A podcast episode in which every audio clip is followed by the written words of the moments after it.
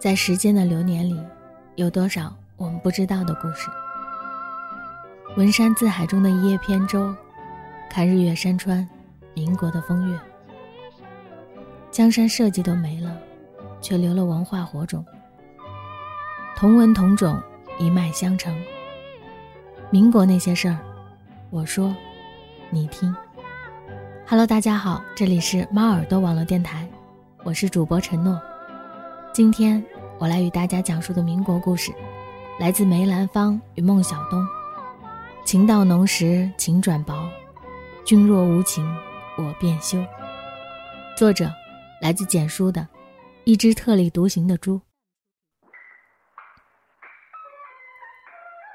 清早听得一曲《空城计》，甚是欢喜。有微风和鸟鸣，还有那唱机里传出来的曲调。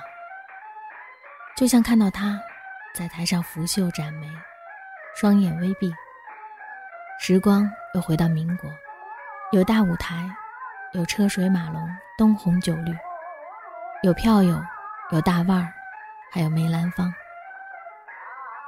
红尘之中，戏里戏外，他将绝美展现世间。他是孟小冬。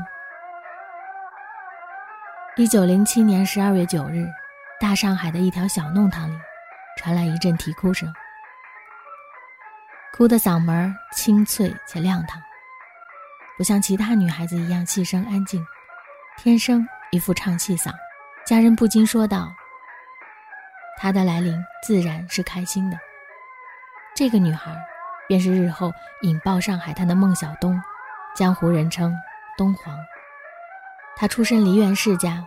本家从祖父开始便是名角，自小耳濡目染的他，七岁就能登台献唱，十二岁就能赶通告了，十四岁人气颇高，满分符合张爱玲说的“出名要趁早”。他扮相俊秀，嗓音宽亮，不带磁音，俨然有了独特的风格。可他并不满足，心里很清楚，要唱好戏，只能选择去一个地方。北京，就像学时装该去巴黎一样，那是唱戏人的圣地。那里有大师，有票友，还有大舞台。当时京剧行里也有句老话：“情愿在北京数十吊一天，不愿在沪上数千元一月。”盖上海三百口童声说好，顾不及北边识字者之一字也。一九二五年。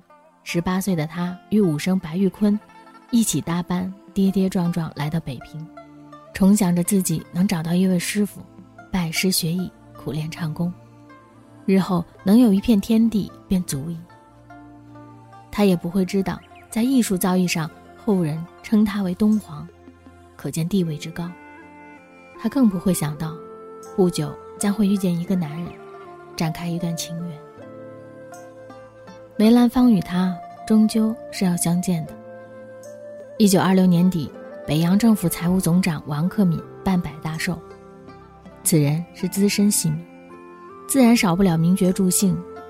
梅兰芳和他的老师余淑妍都在邀请之列。两人唱的还是对手戏，只是当时余淑妍身体抱恙，旁人便有意让孟小冬顶台，看看他到底功夫如何。台上一曲游龙戏凤，果然赢得了满堂彩，他也算是得到认可。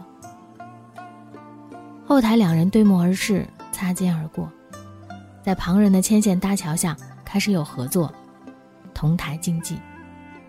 台下人看的是演出，而他们只有彼此。于他而言，梅兰芳就是标杆，他身着西装，仪表堂堂，气度潇洒。这是味儿，也是范儿。初来乍到的他自然是仰慕之情，以至于紧张到喊了他一句：“梅大爷。”嗯，这小姑娘口直心快，真实在。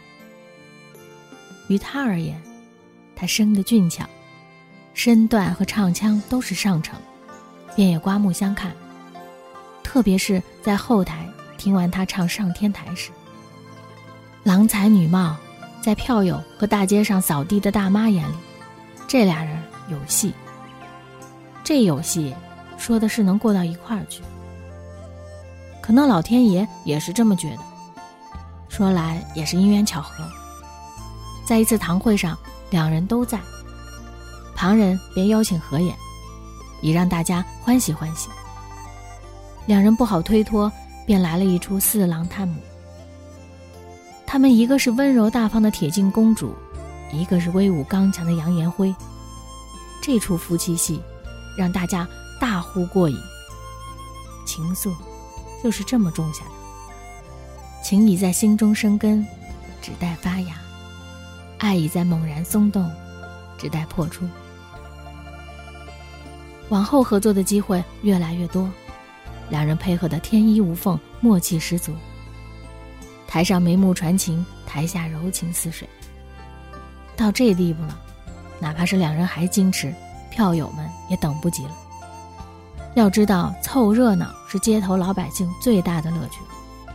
于是，撮合他们俩在一起的呼声不绝于耳。每天有人唱：“你们要在一起，在一起，在一起。”有个人，你说不出他什么好，可就是谁也替代不了。这也许就是一种暗号，这个暗号叫做心跳。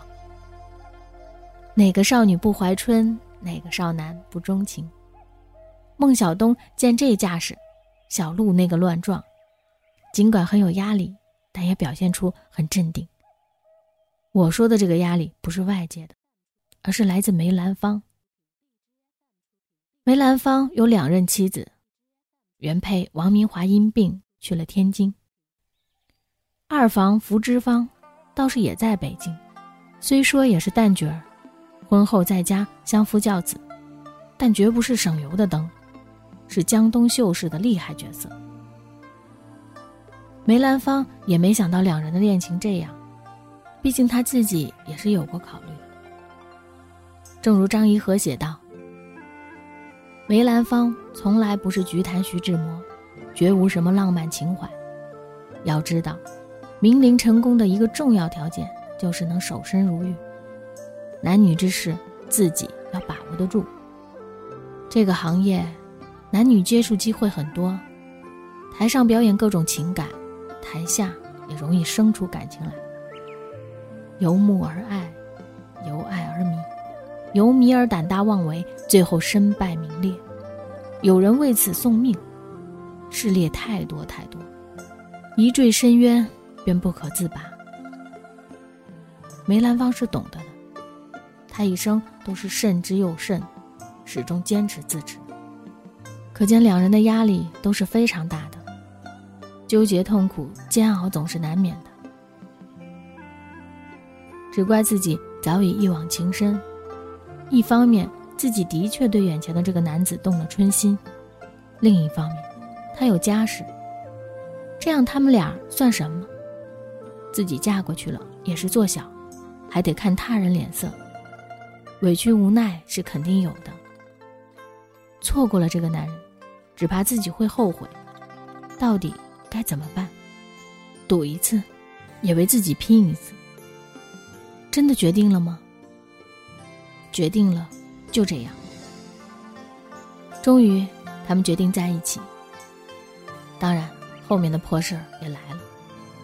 首先，梅兰芳带着他去见了原配王明华，他点了头同意，闯关成功。二夫人福芝芳可坚决不同意了。也对，自己辛辛苦苦在家带孩子，肩负起这个家庭，你倒好，在外面找了一个直接想带回家，没门儿。这样一来，孟小冬便像赵四小姐一样，进不了家门。正所谓棍棒打不倒小鸳鸯，惹不起还躲不起吗？毅然决定了结婚，当然，婚礼在家里举办是不可能的。镇山虎还在呢。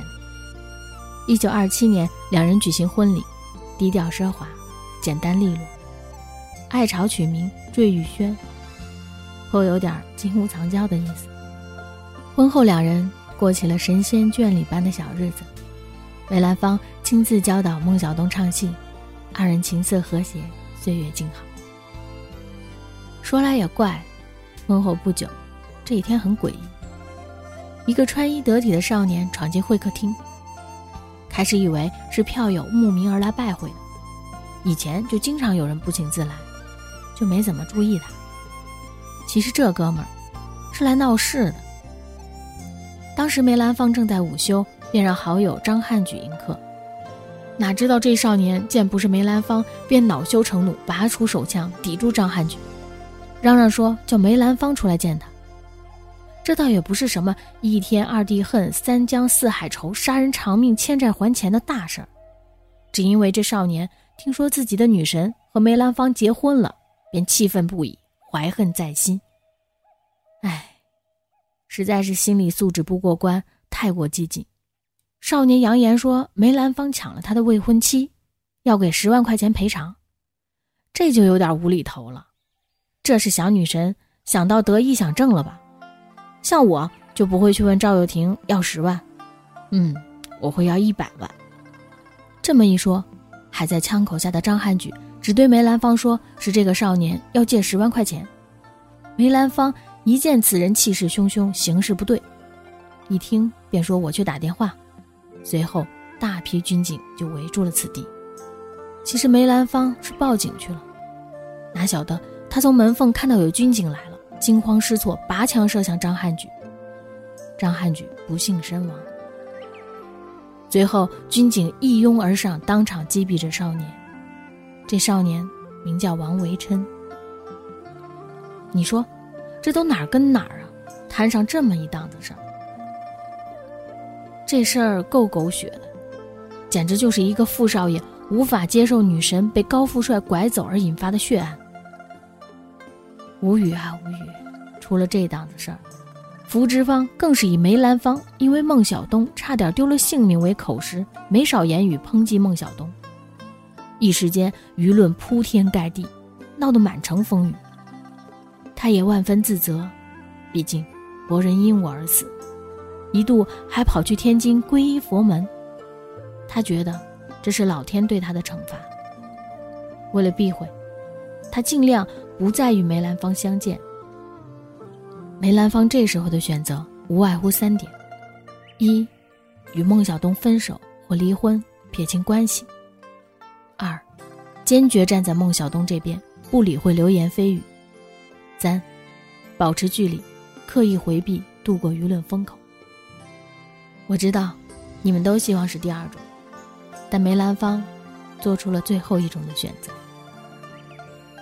这件事发生之后，他便没有再去找孟小冬，还第一次带着福芝芳去天津演出。以前他都是家里蹲的，颇有示威的意思，这让孟小冬更是难受，所以回娘家小住。家里人也觉得梅兰芳这事儿干得不厚道。孟家也不是好欺负的。既然你梅兰芳能去天津唱戏，我孟小冬凭什么不能？所以在家苦练。天津票友听闻孟小冬复出，更是激动万分。天津的演出爆棚，这也算是对梅兰芳轻视的一种回应。后来还是梅兰芳主动把孟小冬接回住处，两人才有重归于好之意。但随后发生的事。却让两人彻底崩盘，劳燕分飞。一九三零年，梅兰芳刚从美国演出回来，惊闻噩耗，伯母去世了。因为梅兰芳父母早逝，所以是由伯父母一手带大的，一直当他亲生儿子。母子之间感情自然深厚。孟小冬听闻，也照规矩剪了短发，头插白花，披麻戴孝来守灵。这是他该做的，哪知还未踏入家门，便被管家拦在门外。原来是二夫人阻止，因为她穿上了校服进了门来守孝，那就默认她是梅家的人。但福芝芳不认，不让她进门。梅兰芳只得说：“不看僧面看佛面，小东已经来了，我看就让他磕个头算了。”福芝芳站了起来，厉声说。这个门他就是不能进，否则我拿两个孩子，肚子里还有一个，和他拼了。在彪悍的二夫人威迫下，梅兰芳只好说：“你回去吧，你回去。”原来在梅家人眼里，他是如此的卑微，这个打击让他愣住。没想到，没想到，自己委身下嫁，最后却落得个如此不堪。处理片刻，便哭着离开了梅府。很快，孟小冬在大公报登启事。冬当时年幼稚，事故不熟，一切皆听介绍人主持，明定兼挑，尽人皆知。乃兰芳含糊其事，于其母去世之日，不能实践前言，致名分顿失保障，毅然与兰芳脱离家庭关系。是我负人，亦或负我，世间自有公论，不待冬之坠眼。好。你既然无心，我便休。可见，吊孝这事儿，给他伤害有多深。他只想尽个本分，二夫人不同意也就罢了。作为他付出最多的男人，最后也拒绝他，这有多痛？梅兰芳的怯懦，让他寒了心，比那晚的磅礴大雨还冷得多。梅府未入，深如海。从此梅郎是路人。你我再不相见，恩断义绝。回到娘家的孟小冬心灰意冷，一病不起。后来去的天津休养。梅兰芳事后去孟家找过孟小冬，想接回去再续前缘，被孟家人数落一通，只好悻悻离去。后来便托朋友到处打听孟小冬的下落，没少费功夫。听闻消息的孟小冬也是不屑一顾。后来正在义也也明确表示不与梅同台。最后还是在朋友和家人的劝说下，两人再次重归于好。但这次明显是貌合神离，感情已经分裂。真正导致两人感情破裂是件很无聊的事儿。梅兰芳的朋友们太热心，觉得孟小冬和福芝芳两人这样对抗。似乎不太好看，毕竟梅兰芳是有身份的人，就讨论他俩谁更适合梅兰芳。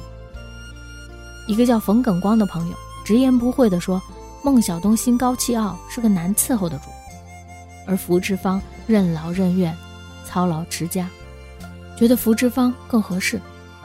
去孟留福，旁人也就不好说什么，一锤定音。”孟小冬听闻自己在梅兰芳朋友间是这种形象的时候，也是炸了。但这次他没有哭着跑回去，他约梅兰芳单独谈，直接说分手。梅挽留无效，估计梅兰芳当时就懵逼了。其实这事儿他并不怎么知情，算是被朋友坑了。梅兰芳无奈，只能答。这事还没完。有次，孟小冬去拜会好姐妹姚玉兰，姚听闻这事儿便打抱不平，就跟丈夫说了。她丈夫就打电话给梅兰芳说，孟小冬要在上海离婚，律师都在请了。不解气的她，还让梅兰芳准备四万块钱作为补偿。梅兰芳一听也傻眼了，但又得罪不起对方，只好把北平的房子卖了回上海。这位让梅兰芳都胆战的大神。稍后揭晓。一九三一年，两人正式解除婚姻关系。曾经的天作之合，如今只剩最熟悉的陌生人。我今后要么不唱戏，再唱戏，不会比你差。今后，要么不嫁人，再嫁人，也绝不会比你差。一句愤言，他却戏剧般的做到。此后的他苦练戏剧，不问世事。他拜过余淑妍为师，成为他的关门弟子，也是他唯一的女弟子。闭关期间，他进步飞快，唱功已到炉火纯青之境，一颦一语，一字一腔，都让人心生迷恋。原来，离开了梅兰芳，他还是那个孟小冬。只要给他时间，他依旧是舞台上的王者。他是独一无二的东皇，他不知道的是，有一个迷恋了他许久，一直在默默地看着他。当年孟小冬在大舞台唱戏时，他还是一个小混混。如今，他是上海滩说一不二的大佬。不久，机会来了。一九四七年，他要过六十大寿，当时两广苏北正发生水灾，他决定祝寿赈灾义演。在上海大剧院邀请了各路名角，当然，也包括了梅兰芳和孟小冬。谁的面子都可以婉拒，但他邀请了，必须得来。要在上海滩混，他的一句话能把你捧上天，也能让你混不下去。但孟小冬固执的不与梅兰芳同台，梅只能苦笑。这次孟小冬要演出的曲目是《搜孤救孤》，一连两场。于是，整个上海滩都轰动了。万千票友苦苦等待，奔走相告，说万人空巷一点都不为过，都跑出来听他的戏。那晚，上海滩的人像着了迷一样的疯狂。戏唱完，没人走，都不舍得，请他出来谢幕，可他从来是不谢幕的。可观众就不走，不停的在那鼓掌欢呼，最后还是他亲自去后台请孟小冬出来，最终。满足了观众，他深深的鞠躬，神情淡然。他一向如此，没有人会知道，此后的他再也没有登台过。那晚是绝唱，所有人的等待都值得。他不知道的是，那晚有一个人也在家里用电台听了他的戏。也许他会想起两人有过的往事，会想起当年的愧疚。可都过去了，往事不要再提，人生已多风雨。前文说的那位对孟小冬心仪已久，请他来唱戏的他，也是当年替孟小冬出气的大神，便是叱咤上海滩的杜月笙。这位，大家都很熟悉，各种剧里面的老朋友了，黑白通吃，能量遮天。孟小冬曾戏言，以后要么再不嫁人。若是再嫁，定要嫁一个跺脚四成乱颤的主。如今还真如愿了。这些年他也看淡了，名也好，利也罢，不过是过往的云烟。女人一辈子找到一个依靠的肩膀，比什么都重要。杜月笙对她温柔体贴，这种柔情的呵护让他充满了幸福感。他知道，无论怎么，他都不会离开。而自己，也会陪着他走完残存的人生。上海滩风云变幻，在国共政权更迭之际，杜月笙思考许久，毅然决定离开上海，奔赴香港。无论天涯还是海角，我都与君随。一九五零年，听闻香港也快保不住了，杜家人想去法国。清点人数办理护照的时候。听闻角落的叹息，那我跟着去，算丫头呢，还是算女朋友呢？是啊，孟小冬跟着自己这些年一直没名没分，杜月笙此时身体已经不行了，自知阳寿无多，而孟小冬无怨无悔地陪伴着他，便想着该给他一个名分，在这点上不知比梅兰芳强多少。尽管家人很反对，他还是在家办了酒席，算是结婚了。那一年他六十三岁，权势凋零，垂垂老矣。那一年他四十二岁，风姿卓越，气质依旧。一九五一年八月十六日，杜月笙辞世，一代枭雄就此陨落，一代传奇就此终结。一个时代，也就结束了。这个爱护她、包容她的男人还是走了，也算无怨。此后的他独自一人生活，他说这样清静，可以一个人研习戏剧。我说这，是一个人看淡了世间的人情世故，才决意如此。后来他辗转去了台湾，并在那里度过余生。一九五六年，他与梅兰芳相遇。好久不见。是的，两人纵使内心波涛万丈，但已面无表情，就像多年未见的老友相互寒暄。直到是此情可待成追忆，只是当时已惘然。一九六一年，梅兰芳去世，消息传来，他的心还是微微抖了一下。在他心里，不管有多少怨恨，随着时间慢慢会被淡化。晚年的孟小冬在台北的家中供奉着两个牌位，一个是他的老师余淑妍，另一个是梅兰芳。唉，这个男人。他终究是忘不掉的。蔡康永曾在书里写过，小时候他和父亲在餐厅偶遇孟小冬。那时的他已经老了，实在看不出东皇的架势，人被岁月搓洗，都只能化为烟云。孟小冬晚年常挂在嘴边的一句话便是：“只是一切都过去了。”一九七七年五月。孟小冬因肺气肿和心脏病并发去世。